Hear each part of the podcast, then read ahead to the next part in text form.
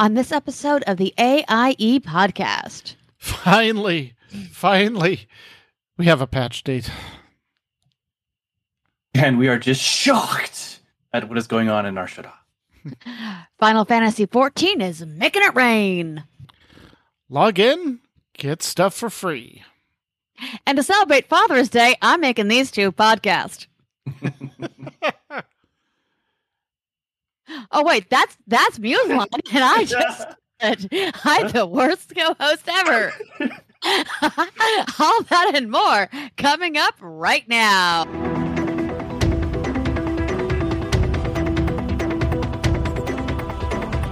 Bringing you the latest news from the AIE gaming community from planet Earth and beyond. This is the AIE Podcast. Welcome to episode 369 of the podcast celebrating you, the Alea Iacta Est gaming community, the Hotspin podcast. I am Mkallah, and you can tell that I play a rogue in a lot of games because I just stole my co-host line, and I do apologize. To my left is Tetsemi. I'm going to have to break out all my WoW spreadsheets, aren't I? Ooh! Those have not seen the action in a long time. Nope. And to our right over a few states, over a little bit, is Mewkow. I can put away my Final Fantasy rating spreadsheets for a little while. Ooh, excellent. Oh. All right. And this week, we're doing a host show because why not? Welcome, chat room listeners, and to my fabulous co-hosts. I want to wish both of you a happy Father's Day, and I want to thank you for being here with me instead of running around after your own kids, which you both spend a lot of time doing, actually. So yes. Accurate. Very much so. All right, so we're going to chat about what we've been doing in and out of game. Ted has a discussion topic. But first, you want to go over this week's news? Work for you guys? Absolutely. We have some news. AIE News. In streaming and guild podcast news, we have some information about a podcast that's at least new to us, and I'm really excited about it. It is the Boards and Swords podcast. And they can be found on their own website, which is boardsandswords.com. Episode's 173. This is a podcast about bad jokes and board games. They talk about how people are going crazy for Pokemon cards still. Companies not going to Gen Con this year, and about the co-op card game The Crew. And in Boards and Swords 174, they talk about the upcoming Marvel RPG tabletop. Oh, and I put that word in there. New product model for the Arkham Horror card game, Ticket to Ride logic puzzle, and more. Head over to boardsandsword.com and find the shows under the podcast link. And for those of us at home, what's their link to us? I am that. I think they are helping in the board game on Thursdays. Awesome. Oh, neat. I figured it was something like that. Yeah. Yes, but they did send us some submissions about their podcast, and I have never heard of this one before, and I think this sounds like it is right up my alley. It's an interesting name, too. I mean, I know it's normally Sword and Board, but the fact that they still got Boards and Swords is pretty cool. Yeah. Yeah, that really is. All right, and in Working Class Nerds, episode 109, Uplink to 2042, Nick and Marcus are joined by Sage, the host of the Uplink podcast. This Uplink podcast focuses on Star Wars video games. Well, that seems right up their alley. They talk about the podcast and the hype for Battlefield 2042. You can find the Uplink podcast on YouTube. There's a link in the show notes, or search for the Uplink podcast. They're also on SoundCloud under the same name. In episode 110, Deploy the Garrison. Excuse me. Sorry about that, guys. The guys are joined by Director Chronic. Director Chronic is a Twitch partner and just started the best stream team in all the galaxy, the Garrison. Together they do a deep dive in all the story behind the Garrison. You can find Director Chronic at Twitch TV, Director Chronic, You can deploy the Garrison at Twitch.tv /The Garrison. And in New Overlord's SWTOR Escape Podcast, we had Escape Podcast 384, Space on Rails, Old School Space Missions, a.k.a. What SEMA Does in Space. SEMA enlightens us on space missions, tips, tricks, and rewards, as well as gear. And in Podcast 385, Total Galactic War 2.0, they talk about... This podcast came out in the middle of another total galactic war, and they talk about the refined guild strategy and a bunch of updated conquest tips. And we will see what happened in our SWTOR news with the Total Galactic War. Excellent. And Fleet Action Reports for Star Trek Online, Episode 47, Klingon House United. It starts a new season, Klingon House United, and Fleet Action Report is here to bring the new information. Nicodice and Griebog are back covering all the various information that is dropped in the new season, from new TFOs, missions, and patrols, and how they are part of the new event. And in Episode 48, Plasma Besides in Your Giant Displays. Nicodice and Griebog are back with another episode of Fleet Action Report talking about Star Trek Online. They go into the current events in-game and all the details about what you should look for in a plasma build. Next week, they will be covering more TFOs. Alrighty. Over in Nomads News, the AIE Board Gaming Group is meeting on the first and third Thursdays of each month. So the next gaming session will be this Thursday, June. Actually, it'll be because this was old news. So yep. Sorry, it will be the 1st of July. Yes. What is time? Oh my gosh! Yeah, I read that, and it seemed perfectly normal to me. Yep. Yeah. So July 1st. Go ahead, put that in there. Yep. Is when they'll do the next one. So if you're interested, look for that. They currently this was the plan for last time. They were going to play Tzulkin, a Mayan-themed worker placement game with the gear mechanism, which is dynamically determines what workers can do. People are still in and out, so this pretty much cover the activities specific to AIE participation in Diablo 3 and Destiny 2 every week at this point. However, if you want something that may put that notion of trying these games again into people's heads, here's a bullet point for each. So. Over in Division 2, Season 6 is live. There's a callback to the old Season 3 content if you still haven't completed it. And in the aforementioned Diablo 3, Season 24 is around the corner. They're testing it on the PTR. It's probably going to be live, or is already going to be live. I forget. It's still, I think, going to go live, yeah. Okay. Yeah, still being tested. And it'll introduce a new weapon type called ethereals. Curious. They're going to, pick up those marketing dudes and them, exactly. I guess. Oh no, they're not very physical, so they wouldn't really make a really good weapon. But whatever. We have some details in the show notes if you want to go click on that.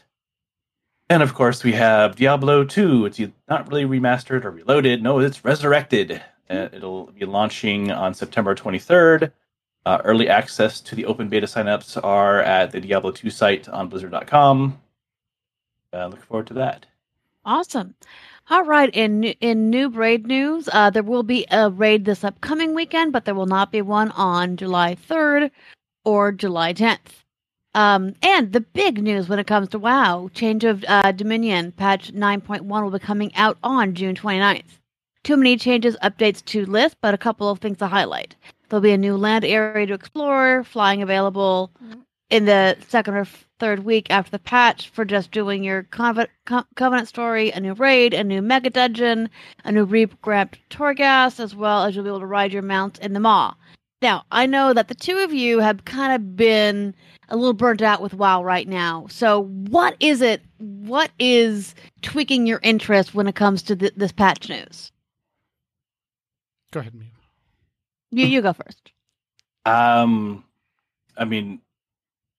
Nothing, actually. Okay. I'm honestly waiting just to see if because there's nothing that's really gripping. They're the raid, maybe that's probably it. But everything I hear is still kind of curious and baffling. The what they're doing with the new domination slots, right? The gems. Yeah, the gem slots. And how, because of that design, they're basically forcing you to recreate your legendaries. Oh, so all of those legendaries you currently have are garbage now, because of course the domination slots will take those spots. Mm-hmm. Yeah. So if you made the mistake, because we didn't know it was a mistake at the time, if you made the mistake of putting your legendary on a helm or a shoulder or a chest, mm-hmm. throw those away, because they're mm-hmm. now useless. And it's fine if you're someone that played every week and were okay grinding Torghast over and over right. and over again. You probably have tons of the Ash, but you know, those of us that just, you know, created the pieces we needed and we're done. Right. Well, yeah, we're basically starting from scratch. So, and you know, that's just, you know, they still haven't, like, that's why I'm kind of waiting. It's like, well, are they going to give us a way around it? You know, are they going to right. let us convert it somehow, or refund some of the cost and use it towards the new one, or something along those lines? Like, you know, or upgrade it from the old to the new. Yeah. Yeah. Like upgrade a shoulder to a new, you know, like a chest, or not chest, but, you know, to a cloak slot or something like that. Right. Like change it to a ring, you know, like give us something so that our effort isn't wasted. Right, totally. Because that's the thing, is I'm still waiting to see if they've learned the lesson of not respecting our time. So right, and you shouldn't be punished because you decided to spend your time doing something besides playing WoW, while things were in a lull. Yeah, because that's just it. Is you were actually because of the way things were set up, you were encouraged to use your legendary slot on those major items, because. Yeah. That's where you get the most bang for your buck. Like, those are designed to be the big stat pieces, and of course, because it's a legendary, it can go higher than everything else. Right. So of course, you're going to do the big piece of gear. You're not going to do a ring, because the ring isn't as powerful as the chest of the same type. So it's right. You know, you're basically being punished for doing the optimum thing. Totally. So yeah. But you know, among that, like, Torghast still doesn't interest me. The Maul, and maybe the Maul will be more interesting if it doesn't try to kick us out every time we go into it. Mm-hmm. You know, if they fix that issue, because they're going to have to, because the whole new zone is in there, right? So, well, they did, because you're fighting the Eye of the Jailer in the raid, so he's not watching the Maw anymore. Yeah, they have to, because that was the most annoying thing, is like this whole area, the Maw, I can't have fun in it because I get kicked out if I do anything interesting in that zone. Yeah, right. No, so they fixed that, and the same thing with Torghast. You're not going to get chased out by the Terragru, because, again, you're fighting it in the raid. So right, okay. Yeah. So that's they have to do that. Hopefully the mechanics go with the story. Yeah, yep. And again, that's like the bare minimum. Like, I'm still waiting for that hook. Like, what's going to actually make me want to come back and play constantly? Totally. So, yeah. As soon as I see that, then I'll maybe be more interested in it. But until then, I'm still in the wait and see mode. Yeah. Makes sense. What about you, Tet? Just the story. I want to see if this is the wrap up of the Savannah story or not, or what they're going to do with this, because I haven't been reading any spoilers, so I don't. I've been ignoring all the Wowhead data mining, so I just want to see where the story is going. Are we finally wrapping this up? Is it temporarily putting it on hold? Or is there now a whole nother, chapter to go? The other thing that kind of ties into that, interestingly, is they pushed the release date of the Sylvanas book back from November to February. Ah, okay. Of next year. From third to first quarter, or from fourth to first quarter. Yeah, well, I mean, so if you wildly speculate, and that's what I'm going to say this is, right. that wild. The book was supposed to come out either with or during the 9.2 patch time frame, and getting it pushed back from fourth quarter to first quarter of next year seems, interesting if it's tied to the content. And most of the novels usually do coincide with content happening in the game. Typically. So I don't know if this is just signifying they were having issues with the book and the content in the book, or if it's more spoilery to the games, they have to. No, that's what Christy Golden, who's writing the book, has said. Her thing was they want to make sure they get it right, and so they're pushing it back to get it right. But, it just seems like with the delay of 9.1 and everything else, just to be a bit of a coincidence.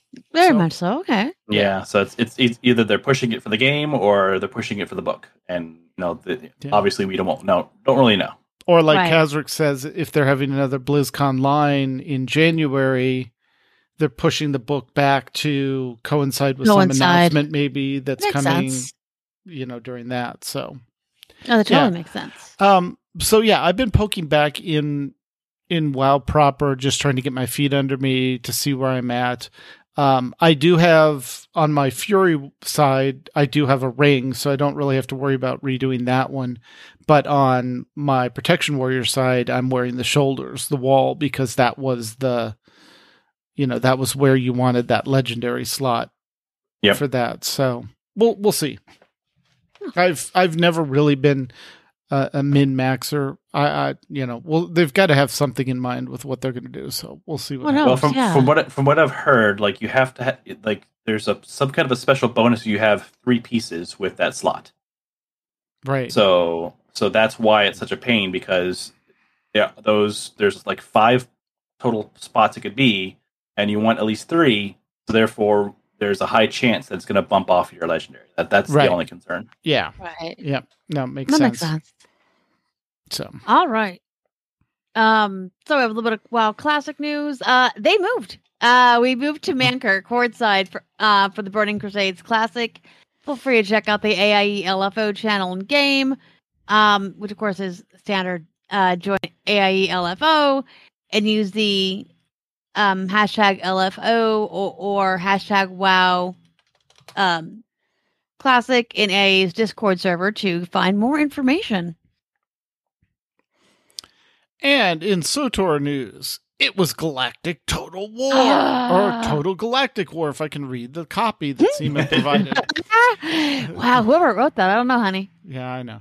The Guild did win another planet, as we alluded to earlier. Yay! All the Guild event last weeks were co-opted for this effort, and all the guildies in their individual and group daily play contributed points to help us win.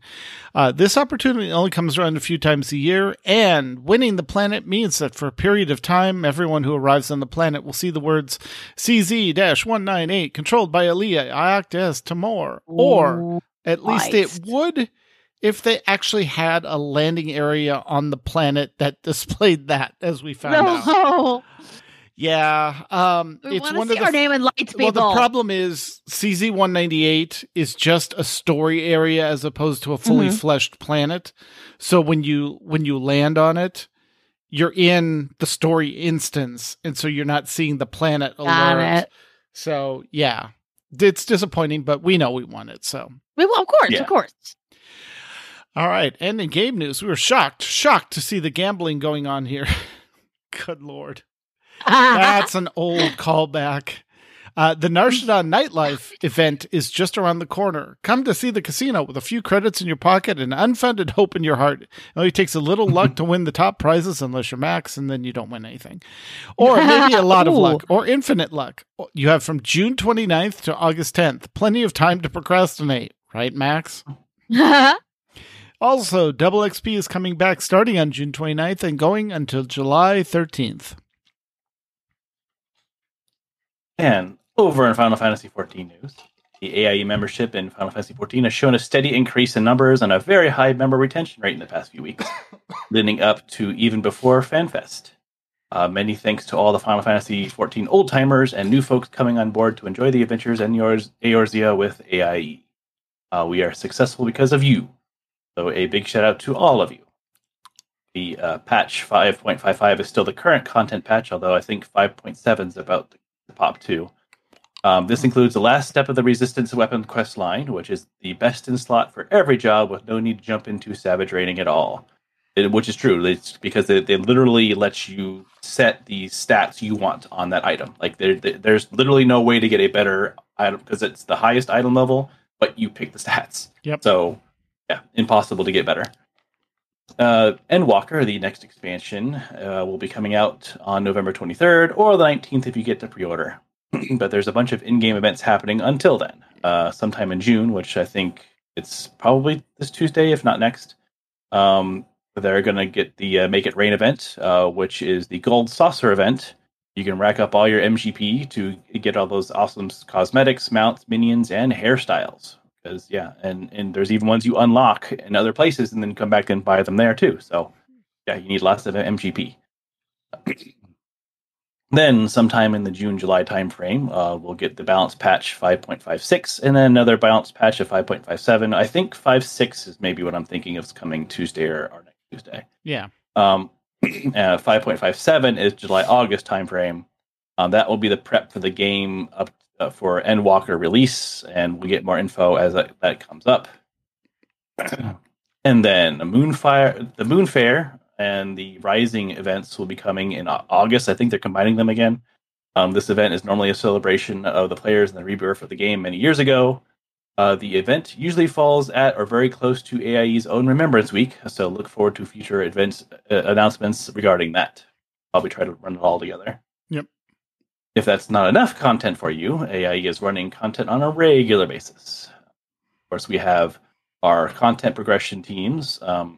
Join us down in Final Fantasy XIV channel for more details on the game. Remember, if you're on the fence on this game, the entirety of the base game and the first expansion, Heaven's Ward, critically acclaimed Heaven's Ward, yes. Which lets you go up to level 60, is available at no cost and no time limit. You can go in there and go to your heart's content. They just limit a few things, like you can't chat as much, and I don't think you can join a guild yet, because it's to keep the gold farmers from running amok. Right. Problems. You can check it out on PC, Mac, Steam for PC, PlayStation 4, and recently released native PlayStation 5 version. Regardless of your platform, all players share the same servers. There's no limitations on what content or control scheme a platform can use, which means that PC can play with controllers and consoles can play with keyboards if they wish. It doesn't.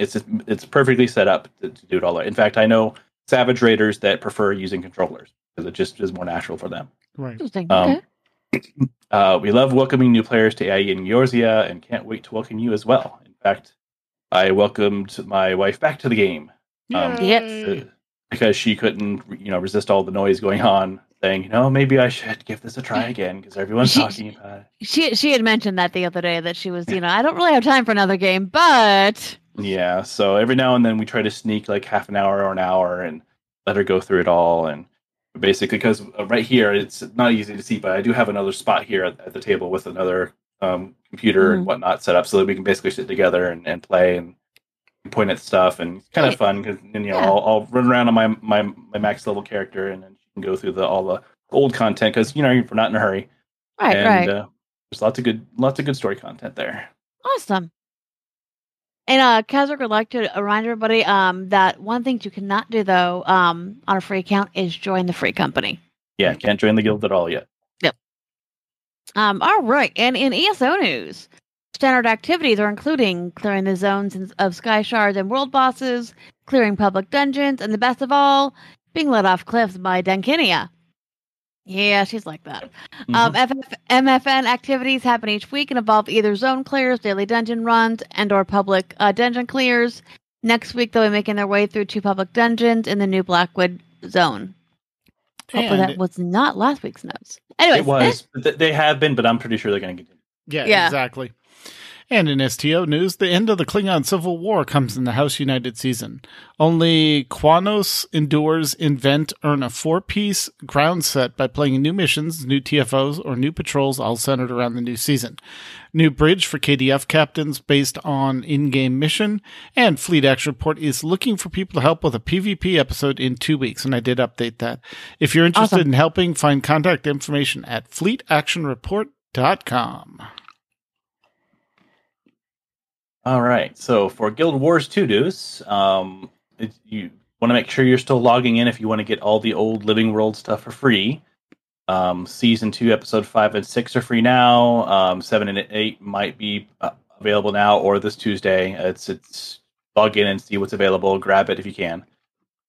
If you have been keeping up on the bonus achievements, next week should be the first big reward, the Ascended Weapon of Choice. Of course, you can go and take your time with these bonuses. And the achievements, if you do them all, you can get a legendary amulet. Let's see, we have July's Dungeons and More will be pushed back to the week of July 16th, so that adjustment on your calendars. Awesome. And in Lotro news, update 30, Blood of Azog has arrived, along with Yor of... You assign it to yourself. I'm sorry? You aside to yourself. As a new bizarre. Thank you. I'm like, I've never read the Silmarillion, and I can't read this stuff. The new fall of Khazad-dûm, thank you. Raid is available, along with a handful of balancing tweaks to characters. The War of the Rohirrim will be an anime-style telling of Helm, of Helm's Deep's Hammerland. There's an iconic... Rohirric. Thank you. I mean, they're the Celtic people. I should be able to pronounce these things. History that will be covered. That is going to be on theonering.net. And you'll more information there. All right, guys. That's the news. That's all the news that's fit to print. Let's chat. What have you guys been doing? Mew, I'm going to start with you. Yeah, he has the big news. So he has big news. Well, I mean, big in my own personal space. So I have successfully finished Savage Raiding for Shadowbringers for Final Fantasy XIV. Awesome! That is an achievement.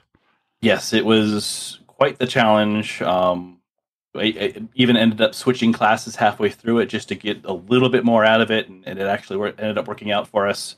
But yeah, as of last week, we managed to get Eden 12S down, we were working on the gate boss for a while, and I want to say like 2 weeks ago, we finally pushed through and started to experience the end boss. And I won't say names; that everyone refers to it as gate boss and end boss because reasons.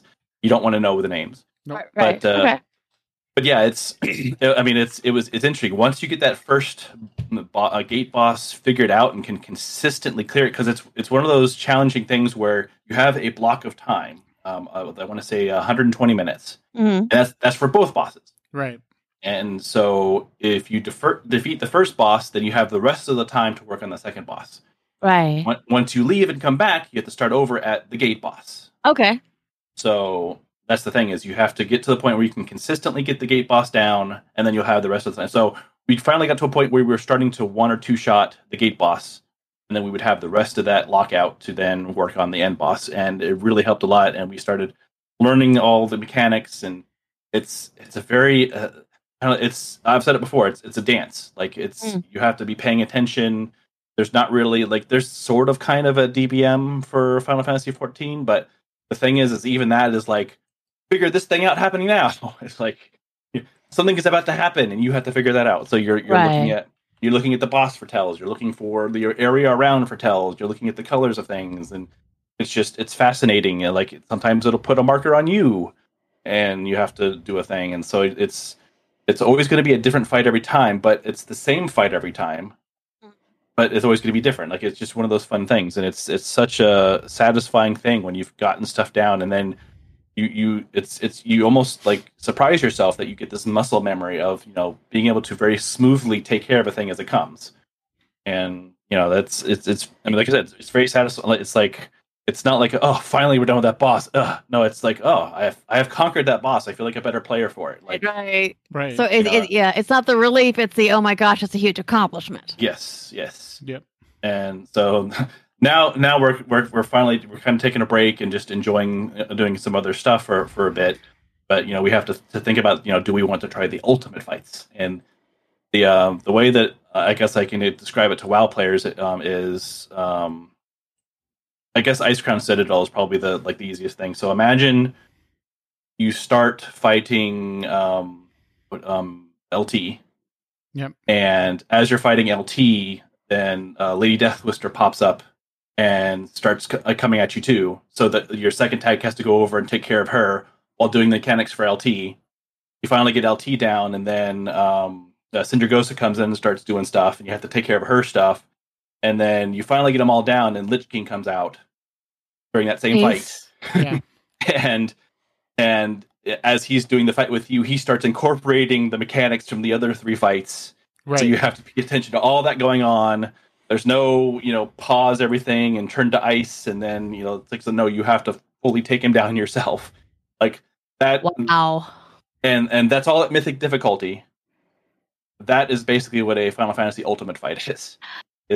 Sounds intense. Yes, and it's the same dance. You have to figure out each mechanic. You have to take each mechanic on, figure that out, learn it, muscle memory it, and then bring in the next thing, and then you're automatically doing those mechanics as these new mechanics are coming at you. Like, it's just such an interesting and like it's visually interesting to watch. Yeah, no, it sounds fascinating, but that's a lot.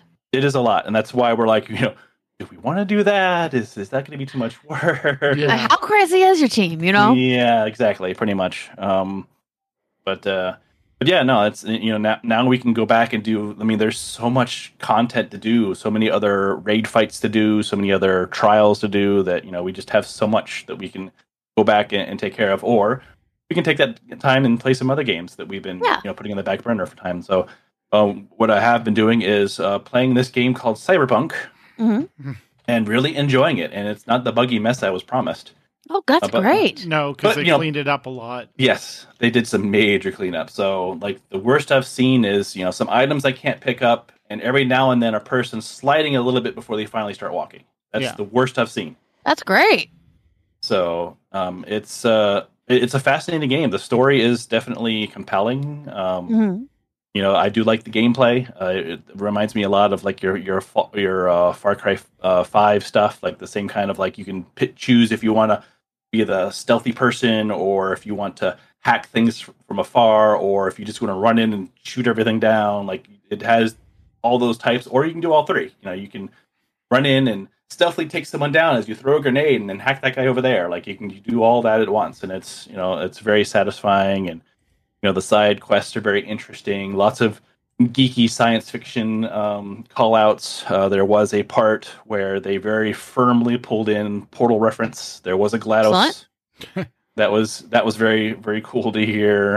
It's I've been enjoying. I've been waiting for that for a while. I've kind of backburnered it for a while because I was WoW raiding, and then I started Final Fantasy raiding, and now that that's all on the back burner, or not back burner, but now that that's all done.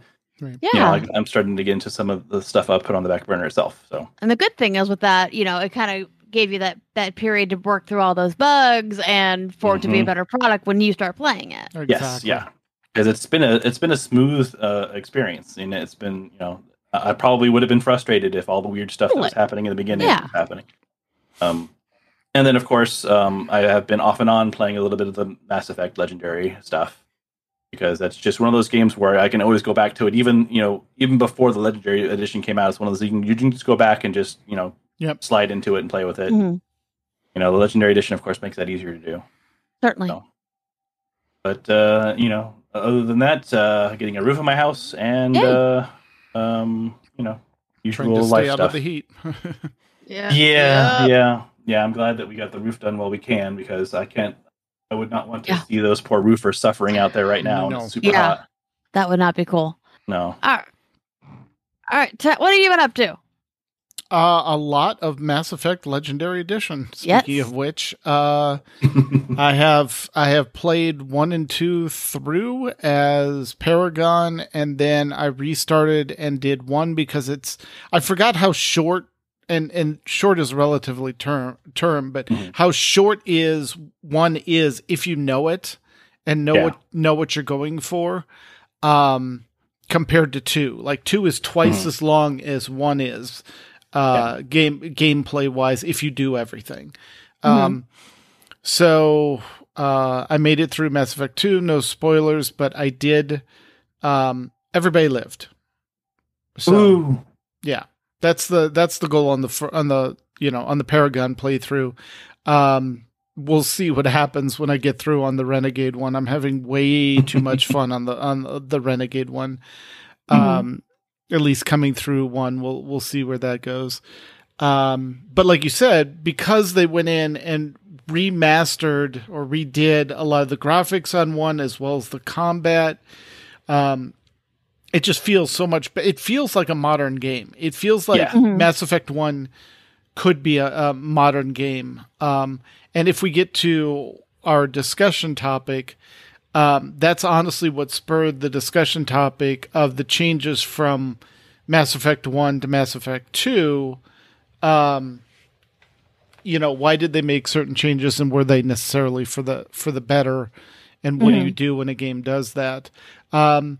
But I've also been back in WoW a little bit, just kind of getting things cleaned up, kind of figuring out where Tet was, because I'd left him. Basically, I'd done level 3 of all the Covenant systems, and then I ran out of attention because it still took so much anima, even after getting the bonus that you get for doing level 3. Mm-hmm. So I just said, okay, well, I'm just going to get everything caught up. And so I did the, you know, the get the 20 souls to get the 500 anima, kill the world boss for another 250 anima, and then go do my callings, and basically got caught up and kept on top of it, and ended up with like 3,500 anima, because I'd started basically at 0, and went, wow, this is slow. So yeah. I'm not fully back in, but I'm just kind of getting the characters up. And then the other thing I'm doing is LFR for the new season 9.1. The minimum item level to join is 195. Well, a lot of my alts are sitting at like 189 to 192 because I never upgraded their Covenant armor all the way, because I was getting better pieces than what I had. So if I had like a 184 item level piece and I got a 190 drop, I just used the 190 drop and bothered to upgrade that. Now I've got to go back and use some of the anima that I'm getting to get those up. I've got one character. I've got my priest up. She's at 196 or 197 now from, I think she was at 192. So I got her over the hump. And then I've got to go get my other warrior and my shaman in. But just kind of not living in WoW, but just kind of playing it casually. Like, yeah, okay, yeah. I'll get a, you know, if like the callings is go do 4 quests in Ardenweld, I'll do a couple and then go do something else, not in WoW, and then come back and do it later, so that I'm you know, I think that was part of the problem, was you were almost expected with your time commitment to live in the game to get everything done. And like you said, there's other games. I'm playing a lot of Mass Effect. I helped with SWTOR. We did the Galactic War. I got to do that. I'm current on Final Fantasy XIV, except for I've got to work on my artifact weapon for my bard, and then I also want to work on it for my black mage, but and then I want to level my dancer to 80, because that's also a very fun class to play, and I've got the gear to match, so I can use that to go into all the new stuff. So yeah, I'm in the same boat. I'm learning, like, after raiding as a bard and then playing dancer, I'm like, wow, this is so easy. Exactly. Yeah. Do this button, that button. Wow, this is easy. I can like do other things while I'm playing this full class. Exactly. That's great. Yeah. and Dancer's such a fun ranged melee class, however you want to define it. It's really fun. So doing that, and then just doing a lot of real life projects around the house and running people to medical appointments and that sort of stuff. So Yeah. So what have you been up to, Mkallah? Because you've got a couple games that are on hiatus. I am, and I'm very okay. So yeah, our Call of Cthulhu and our Star Wars game are currently on hiatus. Until about the time that we podcast next. So I might actually have something on there. Hopefully, in theory, we'll have at least played one Star Wars session. But for part of that time, because I can now do this, I am taking some writing time, very low, meticulously researched writing time, because I found out that I enjoy writing character histories after I've played the character for a while. So I am now going into the history of my former TIE pilot, and kind of, all right, what's the mentality of being raised Imperial in a family that's, you know, was Imperial at the start of the New Order. So kind of like, what is that mentality like? How are you raised? What's the kind of, what are you taught? So I've kind of been working on that, doing a lot of research in that post-Clone Wars, pre-Battle of Yavin period. So having fun with that. So the writing's a little slow because I'm not as fast a typer as I'd like to be. But I'm enjoying it. Also because of that, though, I'm consuming a lot of Star Wars content right now. I burned through my second watch of Rebels, my second full watch in like 3 weeks, because I started that the day before I broke my wrist. And then I'm on Clone Wars now, and one of my friends actually made me a curated list of Clone Wars episodes that kind of skip a lot of the filler. Nice. Yeah, if you want it, I'm happy to share it with you, because I know you guys have been intending to go through it as well, yeah. Which has been great. So when I am on the exercise bike, I usually watch like an episode or so of Clone Wars. So really enjoying that. Just because that would have been right before she was born. Bad Batch actually is exactly when she was born.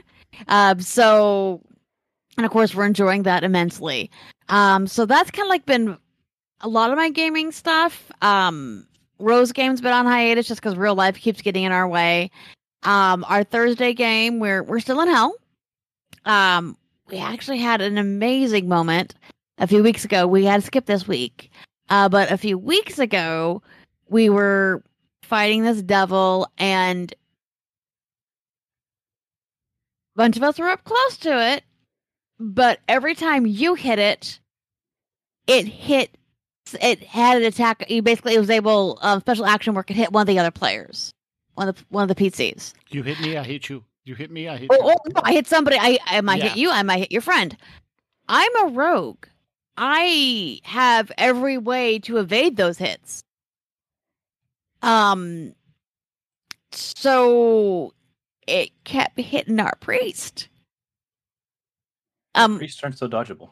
No, I'm also an arcane trickster, and with a mage background, so a magical adept background. So I took protection from evil as my starter spell, which I usually don't get with an arcane trickster. But because I was able to pick any spell I wanted to with this background, mm-hmm.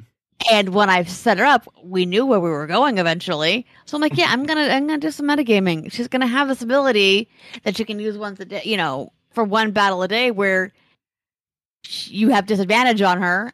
She's real hard to hit. So I was fine. But it kept hitting our priest. And he was not doing great. And he was pretty low on hit points. And that last hit that would have just taken him out, well, he missed. So it's a terribly, beautifully epic moment. I was so excited about it, I clapped. Not the best plan. Yeah. Well, just once.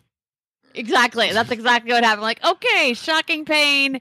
Let's not clap with a broken wrist. No. So that was kind of my fun game moments though in the last few weeks. Other than that, writing. I'm kind of back on my bullshit because we're able to entertain slightly. So we've had some friends over. Saint and Rabbit came over last night of AIE, and it was later in the evening, so we weren't going to do dinner, but I did do dessert. I did it's called an egg willow cake from our friend's podcast. So I did a honey, lemon, poppy seed tea cake, and then I did Cam's favorite Milka Java cake. Yep. Which was awesome. Both were awesome. Yep, so... Actually doing some socializing, not a ton. Most of our socializing is definitely still done over the computer. And I'm in the middle of planning a Disney trip. Yeah, because a few months ago I had said to my group, or like really close female friend, our girlfriend squad. I'm like, hey, I'm kind of obsessed with the idea of all of us going on a trip together. And of course, there's 9 of us. Everyone's like, yeah, that sounds great. Ooh, let's do this. And we picked a date and all that. And my friend Mel sidebarred me, and she goes, you know that this is not going to happen, right? You know that life's going to happen. Everyone's going to have to drop out. We're still going, right? And I'm like, yes, we're still going.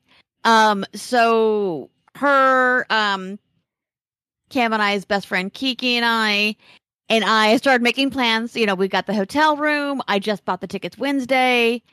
And then last Saturday, we were at our hairdresser's, who is also one of Mel's best friends. And he's like, and he said, we're talking because he's going out in August. He's like, you do know I'm thinking we're going on that trip with you, right? Exactly when is it? So we told him, and he got his tickets Wednesday morning. We got our tickets Wednesday afternoon. So yeah, we're in the middle of planning a Disney trip, which is part of my entertaining was we got together, started planning out Disney bounds, started figuring out what parks we're gonna do what day. So pretty excited about that. And then we're then doing a family trip, COVID permitting. Of course, everything is COVID permitting right now. Yeah. And then we're planning a family trip to make up for the kiddo for her 18th birthday and for graduation in January. So yeah, thanks COVID. Yeah, that was poor kid, not graduating and turning 18 in 1999. Wow, in 2020, not the best time for her. Nope. So that's kind of what I've been doing. But Cam, you had an interesting topic that you wanted to kind of throw out there. So, yeah. So going back to the Mass Effect 1 to Mass Effect 2 discussion. So when you go from Mass Effect 1 to 2, they made some fundamental system changes, and they changed from basically, weapons had a heat rating, and the more you used it, the more the weapon would heat up and eventually would overheat. And the better weapons had a bigger radiator, so they could radiate the heat better. You could use them more. Simple. It kept you in the combat. You knew, okay, if I'm using it too much, I just got to slow down a little bit, like back your cadence off. Instead of firing every second, fire every other second. And it was an interesting management thing where you didn't have to worry about, oh, I've got to run around the battlefield and pick up weapon clips to refill the weapon, which is what you have to do in Mass Effect 2. The other thing they did was you went from when you visited a planet, you would just tell your ship, hey, scan the planet, because you've got a ship full of people. That's their job, is to do stuff, and it would go, oh, hey, there's an anomaly. You can land here, or okay, we scanned the planet and we found this resource and it marked it off on the achievement.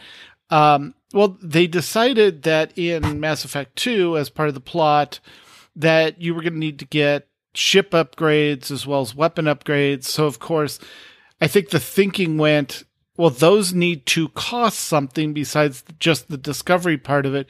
So it needs to have a currency. So where do we get a currency from? Well, normally you would get the previous currency you would get from doing missions on the planet in the Mako. Mm-hmm. Well, they reduced significantly the number of missions on the planet. And so they're like, well, we can't do it that way. So we'll have you do it at the planet level, but you're going to have to actively scan the planet, and made it its own mini game.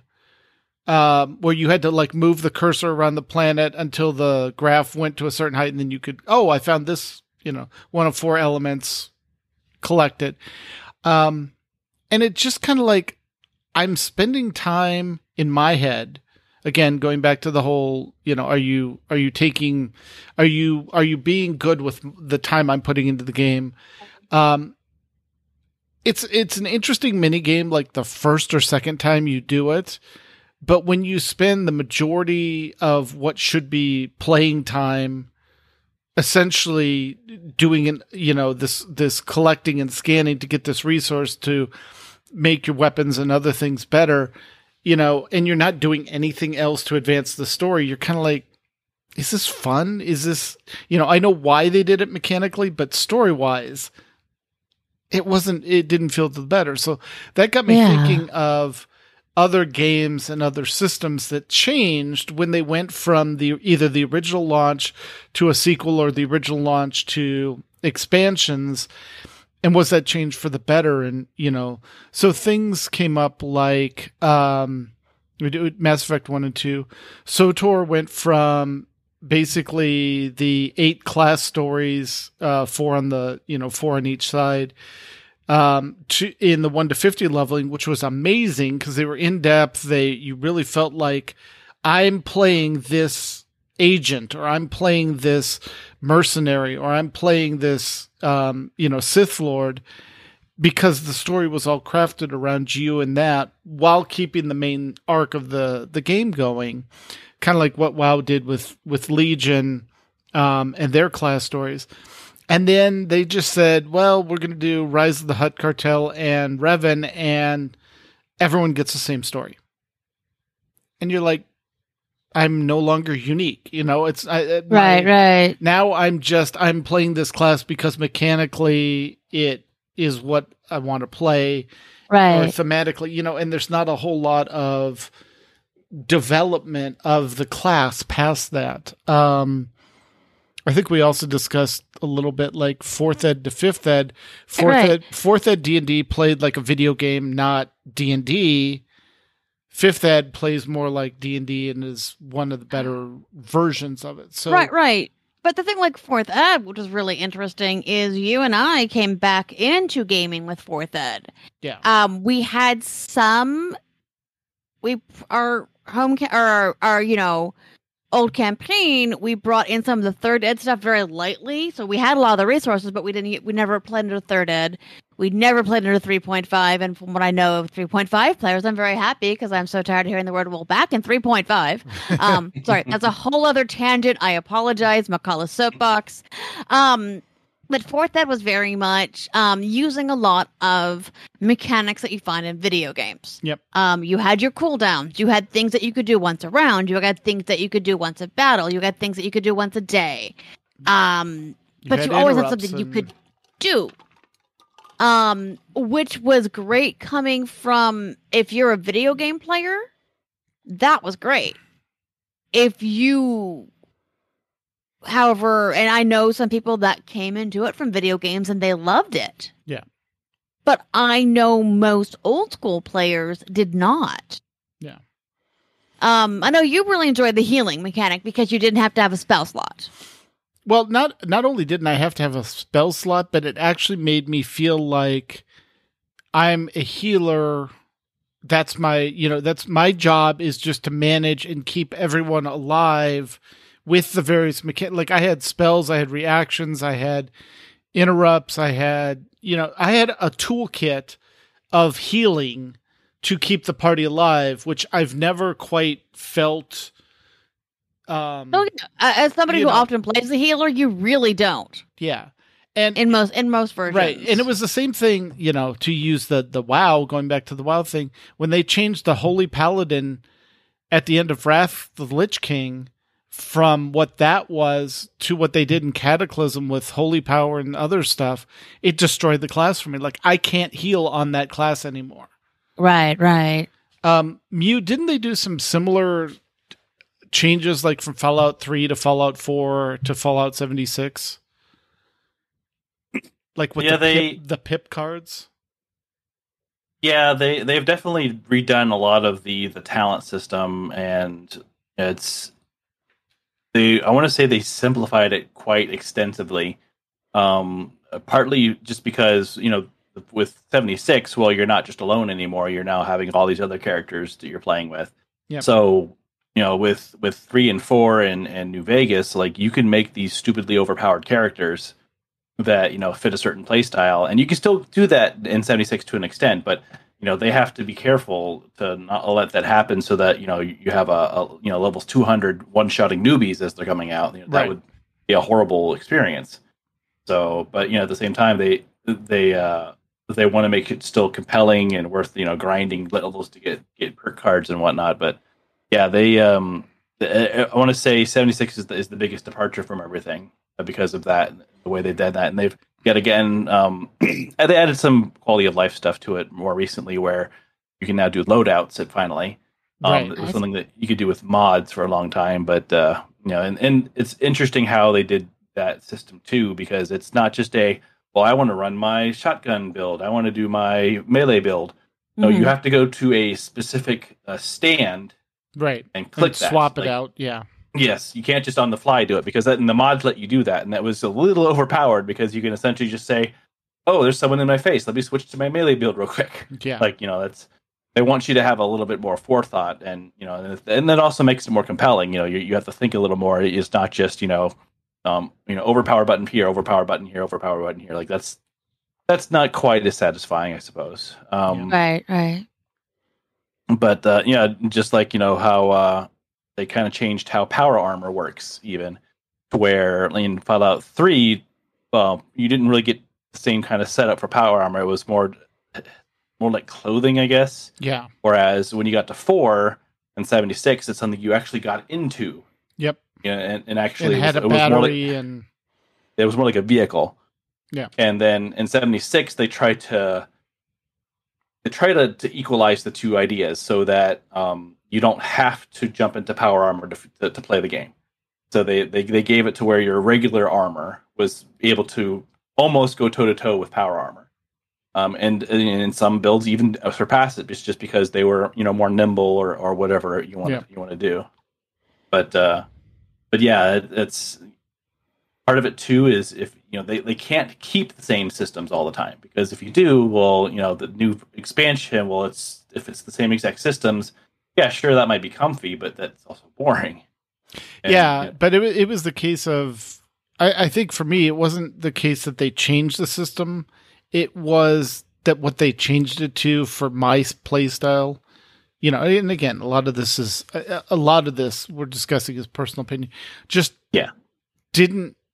Wasn't as fun as the old system. Like, give me the variety of weapons and loadouts and stuff in Mass Effect 2, but take away the ammo requirement and just put it back to radiated heat. To me, it's still an interesting system. I'm not going to get into the whole solving the planet resources. I like the upgrades were interesting. I don't know that I necessarily liked it better than, here's the assault weapon version 6. Here's the assault version weapon 7. Here's the, that level that was in 1, that was maybe a little too simplistic, but at least you knew, oh, if I like this style of weapon, I just have to look for the higher number version of this, and that'll be an upgrade. Right. But I think, Mkallah, we were discussing this last night with Rabbit and Saint. Mm-hmm. You got into Baldur's Gate 3 because you thought it was going to be an interesting D&D thing. Go ahead. Yeah, something to play on the nights games get canceled because it is D&D. Mm-hmm. And I liked the character creation. I liked the way the class that I was played. I was playing a warlock. Mm-hmm. Had to think for a second there. Sorcerer. Anyway, I was playing one of my spell classes. I liked the way it played. I liked the way that it worked for the lore that I knew. I liked the optimization. I liked that you could pick a love interest. You build your own love interest. Yep. And it's very open. But what I did not love were the controls. Yep. I had such a hard time with that I stopped playing. Which upset me because we had bought the game. I will go back to it. I hear that it's definitely better. So maybe once I'm to the point where I can play a video game again, maybe part of my physical therapy, yeah, exactly. I'll play.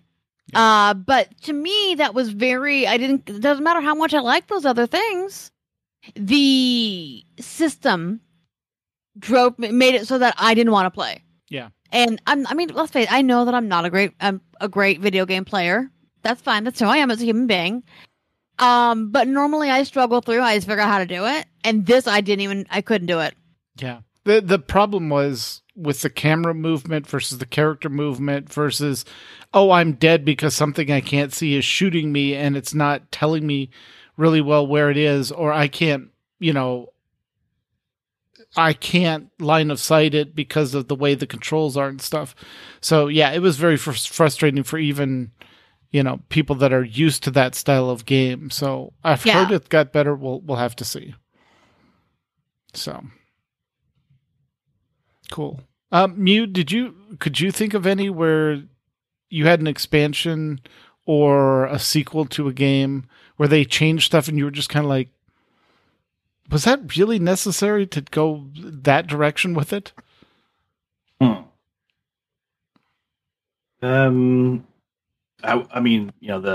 easiest one that comes to mind is going into Shadowlands and changing the the player power gathering to be going from plentiful to we're going to starve you of it. Right. To give you the sense of, you know, the sense of impending doom. The rarity. Like they were a little heavy-handed on that. Like, I understand that you want to start to feel like you're weak, like they're starving for anima. I understand that. But, you know, don't beat me over the head with it. Yeah. Make me feel miserable and doing it like that. It was too much of a struggle. And then I don't know if maybe they needed to tweak the curve or what, but it never felt like it got enough. Like they certainly increased how much more you needed, but they didn't seem to, you know, likewise increase the flow. Like, you know, there should have been a point where it was, you know, we figured out why it was so sparse. Okay, fix it. Like, it shouldn't be sparse anymore. So, you know, that was the biggest. That was enough. I mean, that and other things, but that was enough to just make me kind of sit back and say, okay, they're not respecting my time. Yeah, I'm gonna, you know, sit back and watch for a bit. That's. Yeah, it's frustrating, and you just kind of go, like, I get that it sounds good in the design room, but then when you sit down and play it, you're like, oh, this doesn't feel good, but you're really committed to it, and you're like, well, how do we sand the rough edges off this? And I think with COVID, it just, you know, they couldn't sand fast enough to do that. So, it's rough. So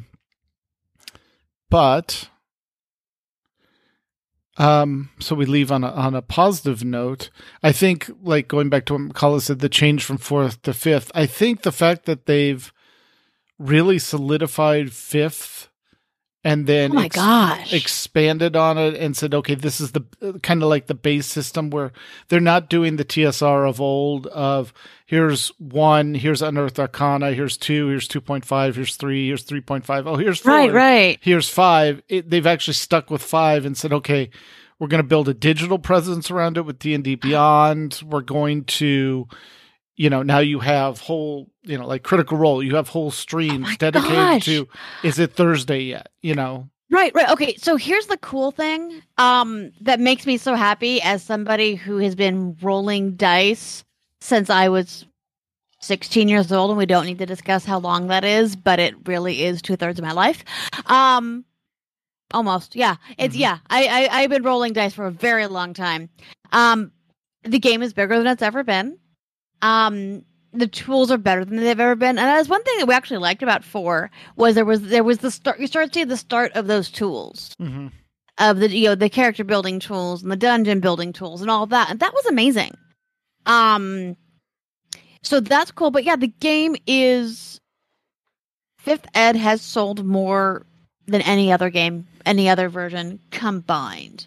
Yep. And to me, that is so exciting because as somebody that, face it, got picked on a lot for being a gamer as a kid, it's really exciting to see it in pop culture. To go into, sometimes to see a Dungeons and Dragons t-shirt at Target because of popularity of Stranger Things, where the game is portrayed in things like Critical Role, be going into Hot Topics and seeing merchandise. To me, that is like the coolest thing. And I think it's a lot of what they have done to make this a big game and to make it accessible. Because that's one thing that I love about 5th Ed is it fixed the issues that made it inaccessible to a lot of beginners. Yeah. Made it easier for outsiders to even watch and understand what's going on, because it's not stuck in techno jargon and trying to figure things out. It's just straightforward.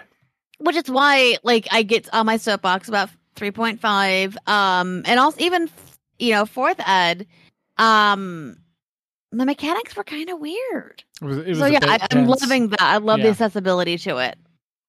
Yep. Cool. Yeah, and to kind of poke back at another thing in a more positive light, there's been a couple of games recently where to get away from the Mass Effect problem of, you know, here's Rifle 1, Rifle 2, Rifle 3. No, they're making it to where now if you find a gun you like, you can upgrade that gun. Yeah. And I know that Cyberpunk does that, and which has been a lot of fun. Like, you know, I like the way this gun works. Well, now I can upgrade it. Now I can even increase the rarity of it so that it's now a rare gun or an epic gun or whatever. I can, you know, add mods to it. Like I can do, like, it's not just, oh, that's garbage, throw it away now. Like you can actually, you know, find something, find a weapon and upgrade it, find a piece of armor, upgrade it. Like you like the way this looks. Okay, well, let's just keep it, you know. It's that way you don't have to have a transmog system of, okay, if I don't transmog, I'm going to look like a circus clown with all these crazy mismatching things. Yeah.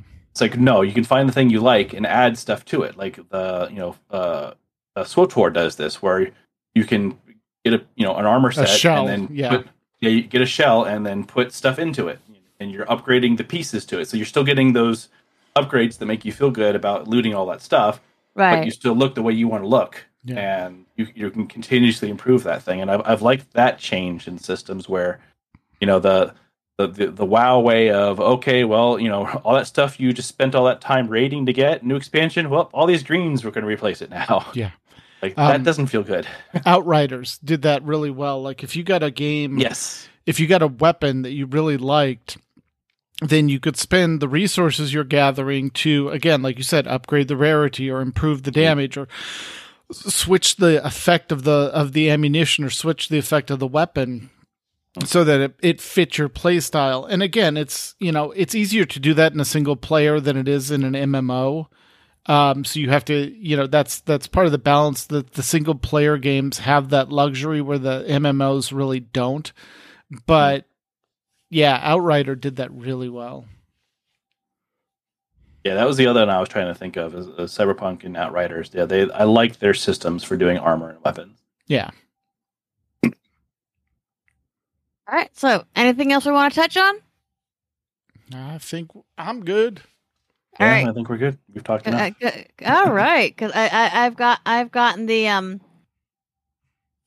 when are we wrapping up? Because I need to bug Mew about something. So yes, we are done. All right. The spies from inside the podcast. All right, guys, that is our show for tonight. Chat room, if you want to throw some titles at us, we would love that. I want to thank you guys for joining me tonight. I know it's Father's Day. I appreciate you guys taking time out of the day to chat about games and all that great stuff. And I want to thank the chat room for joining us. Chat room, you are the absolute best. You are. Yes. You're our fourth chair. You are. All right. Sometimes our sixth chair, depending on the show. Anyways. Exactly. If you have a question or comment about our show, you can email us podcast@aie-guild.org. You can also follow us on Twitter. The show is @AIE Podcast. Mew is @TheMewKow. Mkallah is @Cyberwave. And I am @IvoryTiger. We record live with video every other Sunday at 8 p.m. Eastern, 5 p.m. Pacific. You can join the chat room and play along with us on our website, aie-guild.org/podcast-live-stream. And our Discord server at aie-guild.info/discord. For past episodes, you can see them on our YouTube channel, which is the AIE Podcast. Our theme was composed by the amazing Andrew Allen. Follow him at Keys with Soul or visit his website, andrewallenmusic.com. And this is normally where we would put our segments, but we haven't gotten any this week. Nope. But if you have something for us, please send it in. It's around 90 seconds or 2 minutes is the upper limit. Send it on in. If it's related to what we're doing, we were happy to put it in there and get it out there to our audience. Absolutely. And that can also include if you have, you know, if your own podcast you want to send a tease about. We're happy with that. Yep. All right. Next time, in 3 weeks, by the way, we're going to be talking to SEMA and Max about AIE and SWTOR. So until then, AIE, this is Mkallah. This is Tetsemi. This is Mewkow. And this has been the AIE Podcast.